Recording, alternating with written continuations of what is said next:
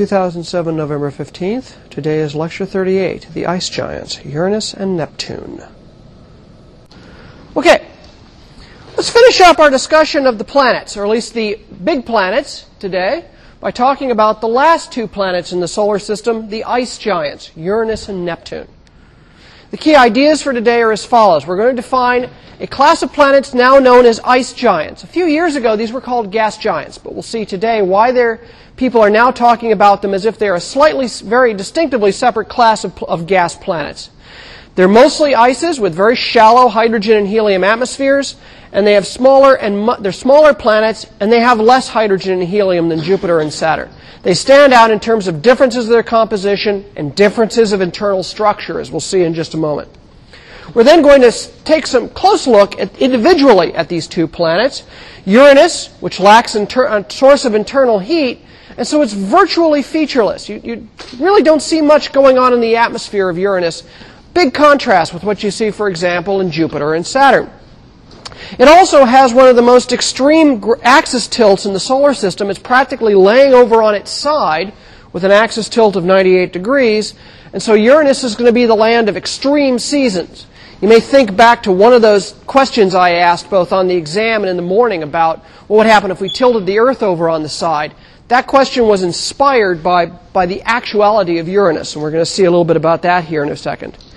Finally, we'll meet Neptune, the outermost of the giant planets and the outermost ice giant in our solar system.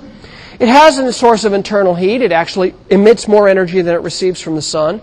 And as a consequence, it has active weather. So it actually has something really interesting going on. Although lately, as we'll see, Uranus has actually started to get interesting because we're heading into Uranus spring. And finally, I'll end up wrapping up the lecture with, again, one of those compare, contrast and compare sections although this one will be a lot shorter on contrasting and comparing among the gas giant planets. Well, how do the gas giants and ice giants compare? So let's start out with the planets at a glance. And yes, my colors are working today. Uranus is out at 19.2 astronomical units. It takes 84 years to complete one circle around the sun.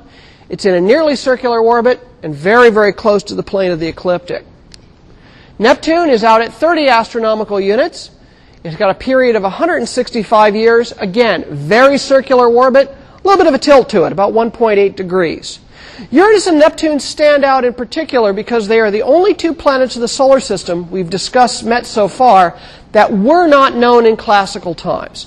Both Uranus and Neptune had to wait until the invention of the telescope to be discovered. Uranus was discovered by accident by William Herschel in the 18th century using a telescope in his backyard.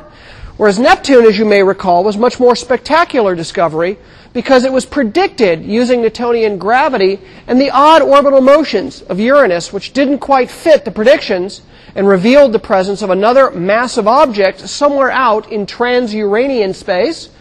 And using those predictions, Leverrier in France and Adams in the UK predicted the position of where this unseen, mysterious eighth planet should be. And lo and behold, it was in the position where Joseph Galle from the Berlin Observatory pointed his telescope and discovered Neptune in 1848. Since then, the race to discover other planets has been on through the late 19th and early 20th centuries. It was thought that there would be a ninth planet. Certainly, the discovery of Pluto in 1930 was declared as such. But it was uh, suddenly realized over time that Pluto was just a whole lot smaller and a whole lot different than the other planets. This is a controversy which is still playing itself out within the astronomical community, but as of 2006, the International Astronomical Union has decided that Pluto is in fact one of the prototypes of a new class of planets known as the dwarf planets. And so we're sort of dropping it, if you will, from the roster of the full-size giant planets or major planets. And so we're going to end our discussion of major planets with Uranus and Neptune, and we'll deal with Pluto separately really now in context, not as another planet, but as one of the larger members of a class of outer icy bodies of the solar system. Neptune and Uranus are giant planets, although as we'll see, they're called the ice giants. They're very much very close to being twins. Uranus is about 14 and a half times the mass of the Earth and about 4 Earth radii, 4 Earth diameters across. Neptune is 17 times the mass of the Earth, but also about 4 Earth radii. So that tells you right away that Neptune is a somewhat more dense planet than Uranus because it has a higher mass but packed in the same size. and showing it in contrast here is a scale size model of the Earth inserted using a, using a computer. Another thing that you notice right away about Neptune and Uranus is their color. They really are sort of blue, blue-green color. Why is that? We'll see in just a second here. And that Uranus is virtually featureless. Now you can kind of begin to make out some features here, sort of a little bit of striping and banding, but they really had to crank the contrast on this Voyager picture to be able to see it. Whereas Neptune shows dark and light regions, it shows bands and belts and zones, just like was seen on, on Jupiter and Saturn, but much more muted, and again, this kind of aqua blue color. And they really do look like this through the telescope. I mean, we don't get this clear a view from, from, these are obviously pictures from spacecraft. Hubble Space Telescope and some of the fancy adaptive optics telescopes on the ground like Keck can begin to give us clear pictures of this. But if you look at it through, like, say, the 12 inch telescope over on Smith Lab, they really do look blue. They're very distinctive, very obvious disks. Well, there's only been one spacecraft that has ever visited these planets. It's the Voyager 2 spacecraft. It flew by Uranus in January of 1986 and August of 1989. I like to say that in many ways, sort of Voyager 2 and I had very similar educational profiles. Voyager 2 first flew past, past Jupiter and then Saturn while I was an undergraduate. It flew past, past Uranus while I was in the middle of graduate school. And it flew past Neptune when I just finished my first postdoctoral fellowship at University of Texas. I was a real big, I'm a big Voyager fan. Uh, Voyager outlived its, its design lifetime. It was designed to make it to Jupiter, probably survive all the way to Saturn. But using a series of clever maneuvers, the JPL scientists were able to keep the spacecraft alive to make it all the way out to Neptune and beyond. Voyager 2 is still operating. It's on its way out of the solar system. It's on an escape trajectory. And it's still transmitting, however, weekly. It turns out that Voyager 2, probably within the next decade or so, maybe sooner, maybe later, we're not sure, will leave the confines of the solar system altogether. Will actually exit the zone where the local gas in space is dominated by the sun and enter interplanetary, interstellar space. And that's a region where the solar wind and, inter- and interstellar gas begin to merge evenly into each other. We haven't yet reached that point, but Voyager 2 will certainly be one of the spacecraft to tell us when it happens. It's a remarkable spacecraft. In addition to the, to the close-up studies, which occurred just during those brief few days when they flew past the Uranus and Neptune systems, lately these planets have been a, a source of, tre- of, of tremendous study using primarily the Hubble Space Telescope, and more recently using some adaptive optics techniques that use lasers and very, very fast mirrors to detwinkle the air and actually give you the clearest possible picture with large telescopes. So some of the pictures we'll be showing today and some of the results will be based on those more recent studies. Certainly Uranus and Neptune being the outermost of the, of the big planets, there's still a lot more we can learn from them. But we've learned quite a bit. Now, the first question I want to address today on Uranus and Neptune is why they're blue? Why do they look this really bright, vivid blue color? And the reason has to do with the structure of their atmospheres. They're gas giants, in many ways sim- similar to that of Uranus and Neptune.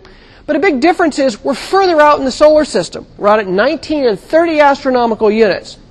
So just to use round numbers, 20 and 30 astronomical units, because I can do the math in my head real fast.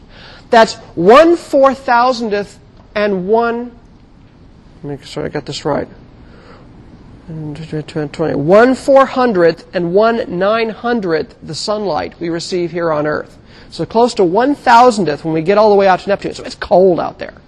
It's so cold that methane begins to actually condense out as a crystalline, in crystalline form in the atmospheres of Uranus and Neptune, and also to form a gas, or it sort of forms a haze, kind of like a, a light fog of methane, over what should normally be the hydrogen and helium layers along with other volatiles. Methane has an interesting property in its absorption bands. Most of its absorption bands are also in the visible part of the spectrum, in addition to being out in the infrared. Now, the sun produces essentially white light, at least as far as the human eye is concerned, which is a mixture of all colors, and I've shown just three of them blue, green, orange, and, and red here, but I, you could have drawn others. Turns out that methane will actually absorb very strongly red and orange light but it will allow green and blue light to pass on through that haze layer. Now, I've greatly exaggerated the depth of the haze layer here in my cartoon. This light, the blue and green light, instead of being absorbed in the haze layer, goes down until it hits the real cloud tops of the atmosphere of, of Uranus and Neptune, bounces off those cloud tops and passes unencumbered out back out through that methane haze layer. Whereas any red, yellow, or orange light that passes into that haze layer is absorbed in place. So when I look at the reflected light off the planet, all the red and yellow and oranges have been removed from the sunlight, and the only thing that's left are the greens and yellows from the methane absorption, the, that are not absorbed by methane. And this is what gives the planet its, the planets their characteristic green, blue or bluish green color to them. Now, in the case of Jupiter and Saturn, there's also going to be methane in the atmosphere, but it's mostly in gas form. It's very, very thin. There isn't a whole lot of methane in the upper atmospheres. It's mostly water ices and a lot of complex compounds. And that's why Jupiter, tend to ha- Jupiter and Saturn tend to be white or white with kind of orangish brownish tints to them. So it's a real, the, the real difference here is because we've gotten a lot colder, we're getting a lot of methane haze, and we just made that slight compositional change, and it makes all the difference in the outward appearance of the atmosphere. Now, Uranus and Neptune, many years ago, would have been called gas giants, and they would have just been called little tiny Jupiters. That's what people thought of them as. But as we began to study them more, as we found, measured their mass, found their higher densities, their densities were so high they were much higher than you would expect for a gas giant. And there were other anomalies that just didn't make sense. So recently people have begun to realize that Uranus and Neptune are not just simply Jupiter and Saturn scaled down. They're really fundamentally different inside in many ways. In particular, if you slice them open, and I'll have a little cartoon here in just a second, what you find is that most of their bulk is occupied by thick, slushy mantles of water, ammonia, and methane ices. So these things are basically big slushy ice balls. They got rocky cores down in them, but they're lower mass, right? They're just a few teens of Earth masses rather than 100 or 300 Earth masses, as in the case of Saturn or Jupiter. So they have little Earth-sized rocky cores, gigantic slushy mantles of ices, and then on top of that you layer on a fairly shallow atmosphere of hydrogen and helium, mostly in molecular, in the form of molecular hydrogen. But what you get when you look at the density. They're much more dense than Jupiter and Saturn. Their composition shows a lot more ices. In fact, most of the mass of Uranus and Neptune are made up of ice and rock, not hydrogen and helium. That's a big difference. If you look at Jupiter and Saturn, the bulk of their mass is hydrogen and helium. So as a consequence of this, they're called the ice giants because they really are mostly ices rather than mostly gases. Now, the other thing about Uranus and Neptune that makes them stand out as very different from Jupiter and Saturn is they're not very big. They're relatively low mass. As a consequence, the internal pressure, which is due to the weight of everything crushing down on top of you, never really gets up into those really, really super high pressure zones like we saw in Jupiter and Saturn. As a consequence, molecular hydrogen stays in the sort of general sort of gas, high density gas form. It never gets pressed into that exotic metallic hydrogen form we saw in Jupiter and Saturn. And so as a consequence, another important difference is even though they have relatively deep hydrogen helium atmospheres themselves, the pressures never get to the point that you can get metallic hydrogen mantles. And so their internal structure and their magnetic fields are expected to be and found to be very different. So we call these things the ice giants. They're mostly ice and rock in the bulk of their mass. They're low mass, low pressure, so they never form metallic hydrogen mantles.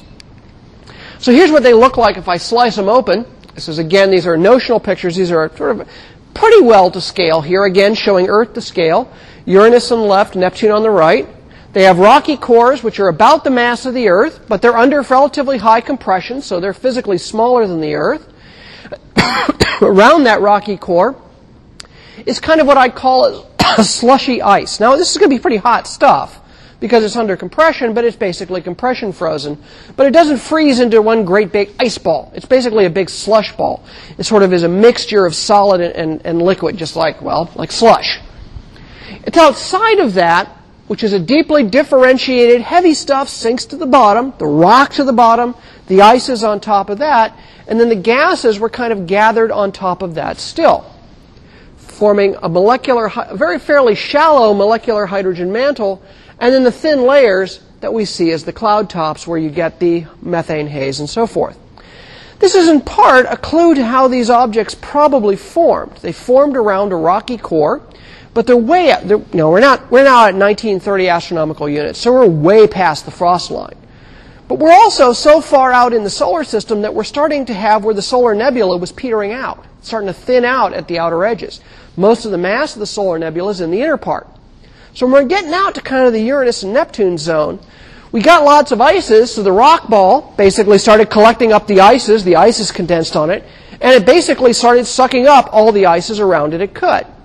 After the mass gets big enough, we're big and we're cold, so you can retain hydrogen and helium in their atmospheres. They started trying to hoover up some of the hydrogen in their surroundings. But there wasn't much hydrogen out there to gather, so they never grew to kind of Jupiter Saturn proportions. Their, their, their growth in many ways was arrested in this way. And it's not too surprising if you look at the total masses of Uranus and Neptune. They're what, 13, 15, 7, was it 14 and 17 times the mass of the Earth. Remember yesterday, what were our estimates of the cores of Jupiter and Saturn? 10 to 15 Earth masses. So these things, some people think of these as perhaps failed cores of gas giants. Because they formed so far out, there wasn't enough gas to hoover up. So that's one big difference here. That's probably why these are still these big sort of ice and slush balls. They never built gigantic hydrogen atmospheres because they didn't really have much hydrogen to gather, and their masses didn't get quite up into the zone that was found by Jupiter and Saturn. So let's take a look at some of these guys in detail. Uranus's atmosphere is pretty featureless. In order to see features, now here's a picture which almost sort of belies what I just said. The first pictures we got back from, from, uh, from the Voyager 2 spacecraft, I remember that were striking and just how utterly, completely boring they were yeah, it was really cool to see this aquamarine billiard ball, but after a while you kind of wanted some contrast, some bands, some clouds. You know, do something! You know, do something. Give us something to look at. They're really boring looking. The only way you could bring structure up in, in, Uranus is you have to really crank the contrast. You have to go into Photoshop and just beat the crap out of the pictures to be able to see anything. Turns out that recently that's begun to change a little bit. There occasionally high clouds will appear in the upper layers of the atmosphere. What happens with the high clouds is they get between the planet and the, they get up above the haze layer. When they get up above the haze layer, the clouds of ices are fairly shiny and they reflect back all the colors of sunlight before it gets absorbed by the methane. So you get these kind of white spots here. Those are just really high clouds. Any clouds that are below the methane haze layer, the red, and, the red, orange, and yellow get sucked up by the methane, the green and blue goes in, bounces back off the deep layers, and you get the usual aquamarine color here. But you can begin to see various bands. Again, bands and belts, belts and zones, high pressure systems and low pressure systems. Exactly the kinds of features we saw on Jupiter and Saturn.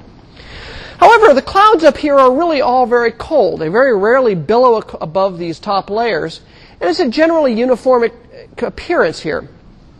You occasionally get a few clouds and storms, but not a whole lot's going on. It's a pretty calm place compared to the immense winds, the immense storms that we saw in Jupiter and Saturn. And the primary reason for that is that Uranus, unlike Jupiter and Saturn, lacks this source of contraction energy, gravitational contraction energy, giving it internal heat. In fact, Uranus does not appreciably generate more heat than it receives from the sun. Most of its energy does appear to come from the sun, maybe a little bit from internal energy, but not a lot. As with lack of that internal heat, it lacks any energy to drive its weather. And remember, it's 19 AUs out, so it's getting 400 times less sunlight in round numbers than the Earth is. So the weather is going to be really subtle. Like I said, you got to kind of crank on it with Photoshop to see this stuff. Neptune, on the other hand, is quite a contrast. Neptune is extremely active In fact, if you look at Neptune in the infrared, where you can see the heat radiation leaking out, Neptune emits about 2.7 times more energy than it receives from the sun. Okay, now you have to balance that by the fact it's out at 30 astronomical units and getting 900 times less sunlight per square meter than the Earth is, but it's also a pretty big catcher, too. So, when you add it all up, Neptune also has a source of internal energy, and not surprisingly, it also has much more interesting weather. We see gigantic cyclonic storms. We see these dark belts and bright zones. We see clouds of methane ice that rise up above the haze layer and reflect back at us. And these cyclonic storms are very active. They come and go. So this picture was taken with the Voyager 2 spacecraft. When this was seen, it was seen through the entire approach and passage by Neptune back in 1989. everyone was real excited because they called it the Great Dark Spot. It was an, an analog of the Great Red Spot on Jupiter. And people thought, wow, this is a great, it's a long-lasting, persistent cyclonic storm, just like on Jupiter. Then a few years later, when the Hubble Space Telescope was launched and trained, and with its fixed optics trained on Neptune, the dark spot was gone. It had actually vanished in the space of a few years. Now, in recent years, some of these storms have come and gone, so there's clearly a lot of very active weather, and that active weather is not surprisingly being powered by its internal energy. So the way you can recognize one blue ball from another when you look at Uranus and Neptune is look for the active cloud layers here on Neptune. Or also it's usually portrayed with a much darker blue color. Here's some close-ups of some of that weather. Here's the, the great dark spot as seen by Voyager. And here's a rather nifty picture here. This shows these high methane clouds. This makes the point I was making earlier about these being clouds above the lower haze deck. You can actually see the shadows cast by these high methane cirrus clouds on the lower cloud decks here. These dark streaks underneath the light is basically the sunlight directions coming in from kind of here.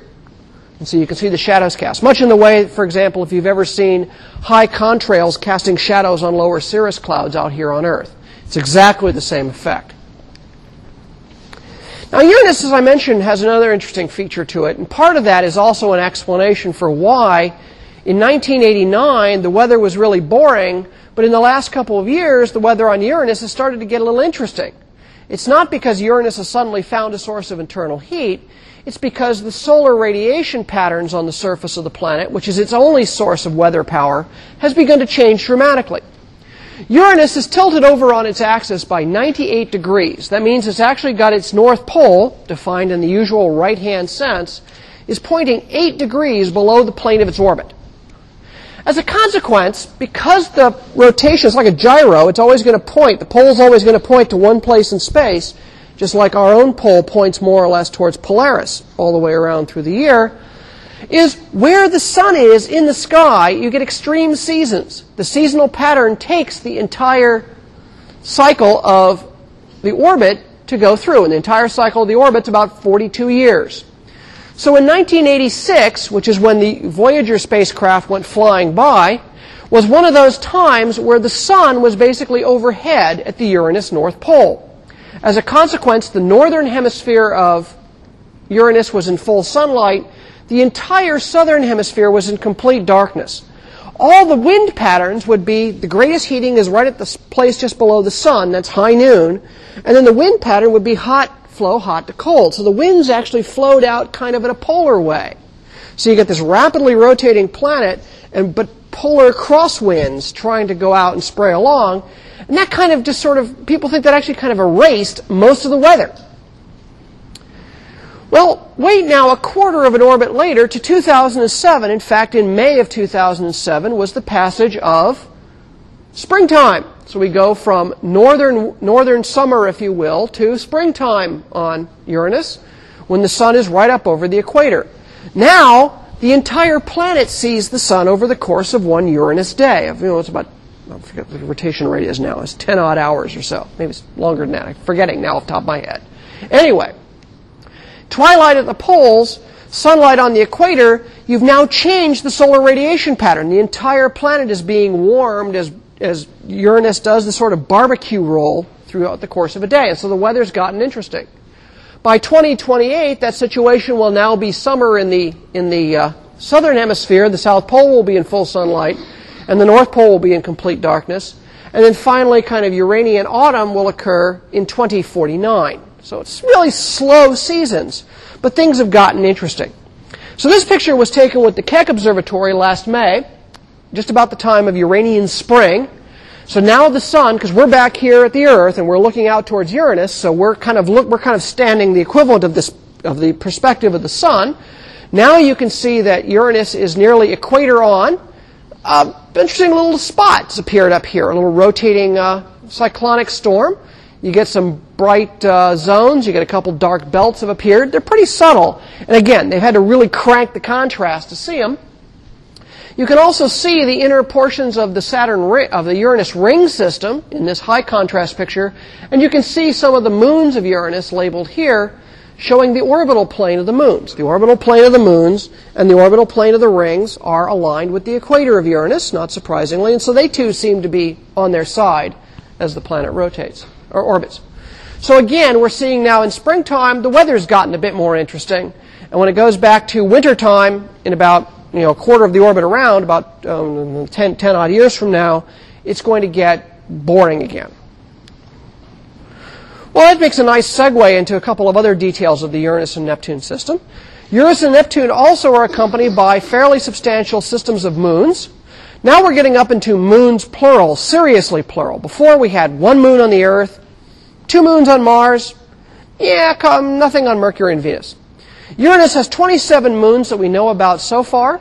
They range in size from fairly big ice balls, but nothing up into the giant moon phase, five big spherical moons, so they're big enough, spherical enough, there's enough gravity to basically shape them into spheres. And they're called Miranda, Ariel, Umbriel, Titania, and Oberon. And then 22 small, irregular ice chunks is basically what the rest of them are. Probably captured sort of Kuiper belt objects and things like that. Uranus is quite a departure in terms of naming in the solar system. By the time Uranus was discovered by a German astronomer living in Britain at the time of King George III, all the moons that have been discovered have all been named for characters in Pope and Shakespeare. So this is one of the places where we finally decided, yeah, let's give up trying to name everything after Greek and Roman mythology characters because we're running out real fast. And so you get names like Miranda, Ariel, Umbriel, Titania, and Oberon. You will recognize some of these names. Ariel, for, Miranda and Ariel, for example, were characters in uh, The Tempest. Uh, Titania and Oberon are from A Midsummer Night's Dream, for example. Here's a picture of the giant, of the, at least the giant moons, but the big moons of Uranus. Miranda, which has got a really messed up surface, Titania, Oberon, Umbriel, and Ariel. These are big, heavily cratered, icy surfaces. They're big enough to form into a sphere, but none of them quite get up into that giant moon zone. Neptune currently has 13 known moons. It's hard to find little tiny rock balls when the planet's 30 astronomical units away. So the, the pace of discovery of Uranus moons has been very slow. Most of these were discovered during the brief few days of the Voyager 2 pass in 1989. However, the biggest moon of Neptune, Triton, is actually big enough to get it up into the giant moon category. It's a very large, very, very cold, icy moon that we're going to actually examine in some detail later in this course when we talk about the icy bodies of the outer solar system, because it looks like a captured large icy body of the sort of Pluto Eris sort of thing. It would be a dwarf planet were it actually out orbiting the sun, but it's instead been captured into an orbit around Neptune. The rest of the moons turn out to be rather the sort of odd, irregular, icy things. Here's about the best pictures taken of Proteus and Larissa. Um, there's not a whole lot to see here. We're back to, uh, by the way, Greek and, and, Roman names here. Neptune was the god of the sea, and so the various naiads and others who were the accompany, uh, companions or, or, servants of Neptune have gone into the names of the various moons that have gone in the system. The other oddity is that Triton has a retrograde orbit. It actually orbits in a backwards direction compared to the rotation of the planet. That makes it stand out like a sore thumb as far as properties of, of giant moons are concerned. Here's a picture of Triton. Voyager 2 spacecraft made a beautiful pass by Triton. And again, taking a quick look at this surface, you notice it's kind of red and dark. It's got uh, very few craters. It's a very active surface. This is an example of some of the interesting things that are awaiting us in the outer solar system as our spacecraft and our studies begin to press further and further out. So to, to kind of wrap up in today and spend the next few minutes talking about a comparison in detail of the, of the Jovian planets Jupiter, Saturn, Uranus, and Neptune. And of course, we'll start with this particular picture, which kind of says it all. Jupiter and Saturn are huge. They're gigantic gas bags. They got rock and ice cores, which are about the same mass as Uranus and Neptune, but then they've built on top of that immense, deep, heavy hydrogen helium atmospheres. In the case of Jupiter and Jupiter here, the central cores may be 10 or 15 Earth masses, but the total bulk of gas on top of that tops out the total mass at 318 times the mass of the Earth. Saturn, too, has probably a 10 or 15 Earth mass core, probably around 10 Earth masses is a good estimate now, but it's like 96 Earth masses when you pile on all the gas. So they really are mostly gas. By contrast, Uranus and Neptune are only in the teens, like so I think it was 15 and 17 Earth masses respectively in round numbers. They've probably got one Earth mass rock cores, and most of their bulk is made up of these slushy ice mantles. So we have the gas giants and the ice giants. And again, I've shown the Earth for sort of comparative scale. So again, to sort of recap that picture in numbers, Jupiter and Saturn are the gas giants. They're really large, hundreds to almost 100 times the mass of the Earth. Super deep hydrogen helium atmospheres, deep metallic hydrogen mantles. The pressures in these atmospheres rise above that magic number of around 4 million atmospheres on the Earth. That gives you enough pressure to be able to press hydrogen until it starts acting in this weird metallic form.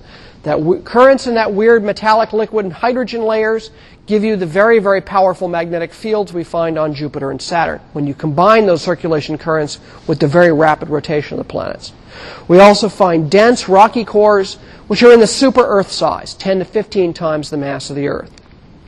By contrast, Uranus and Neptune are smaller, they're 15 and 17 times the mass of the Earth, respectively. Like I said before, they're rock, ice, and slush balls with very, very thin outer coatings of hydrogen helium. The pressures inside never ever rise to the point that you get liquid metallic hydrogen. So their interiors are probably a slushy semi-liquid of water, ammonia, and methane ices. And so we get these basically slush ball planets with an outer layer of gas to kind of make them look good. And rocky cores down the middle, only Earth size. And again, the primary reason for this is they're further out in the solar system. They formed in a place where there wasn't enough raw materials to grow into kind of gas giant size, like Jupiter and Saturn, which grew up in the biggest, densest, coolest portions. All the, all the conditions were right for Jupiter and Saturn to grow to immense size. We've seen this plot before, and I want to bring it back again. This is the plot that talks about atmosphere retention.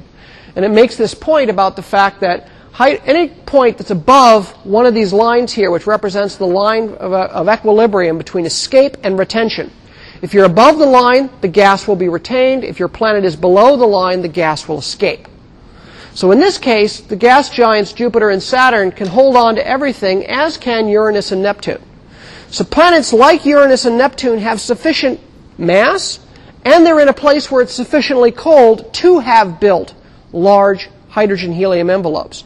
The reason why those hydrogen helium envelopes are not big is not because of their inability to retain the gas, but because there wasn't that much gas around to retain. So we have these objects just stand out, and furthermore, Jupiter and Saturn and Uranus and Neptune stand out in very different mass regimes.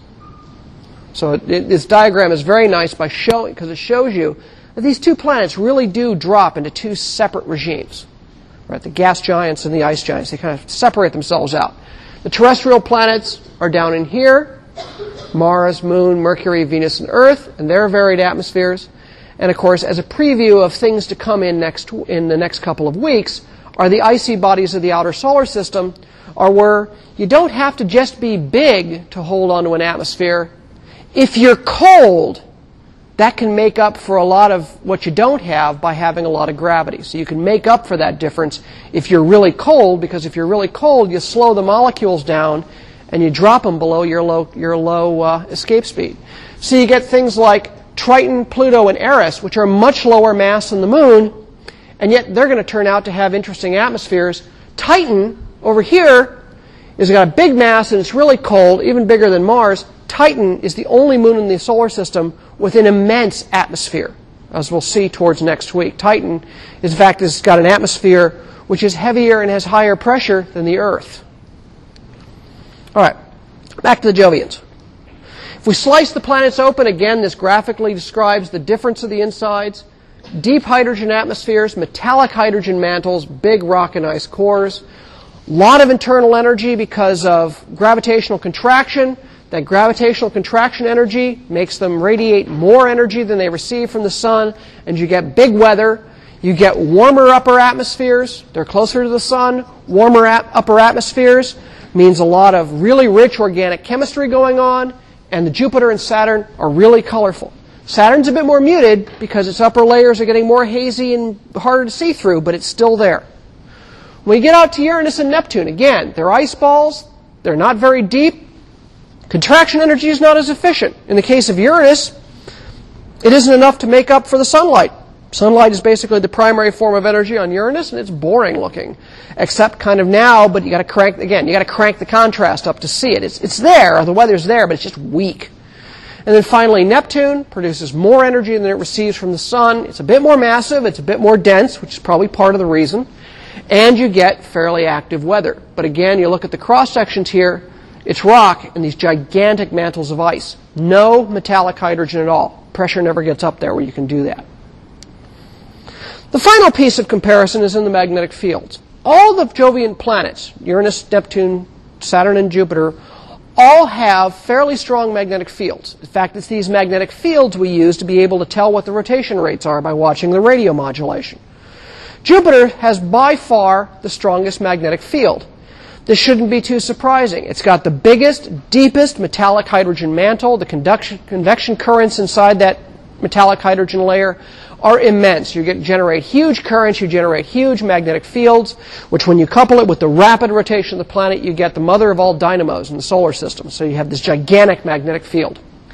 Saturn, Uranus, and Neptune also have fields, but they're somewhat smaller. In fact, the magnetic fields of Uranus, Neptune, and, and, and Uranus, Neptune, and Saturn are all of roughly comparable strength. They're weaker than Jupiter's, but they're there and they're present nonetheless.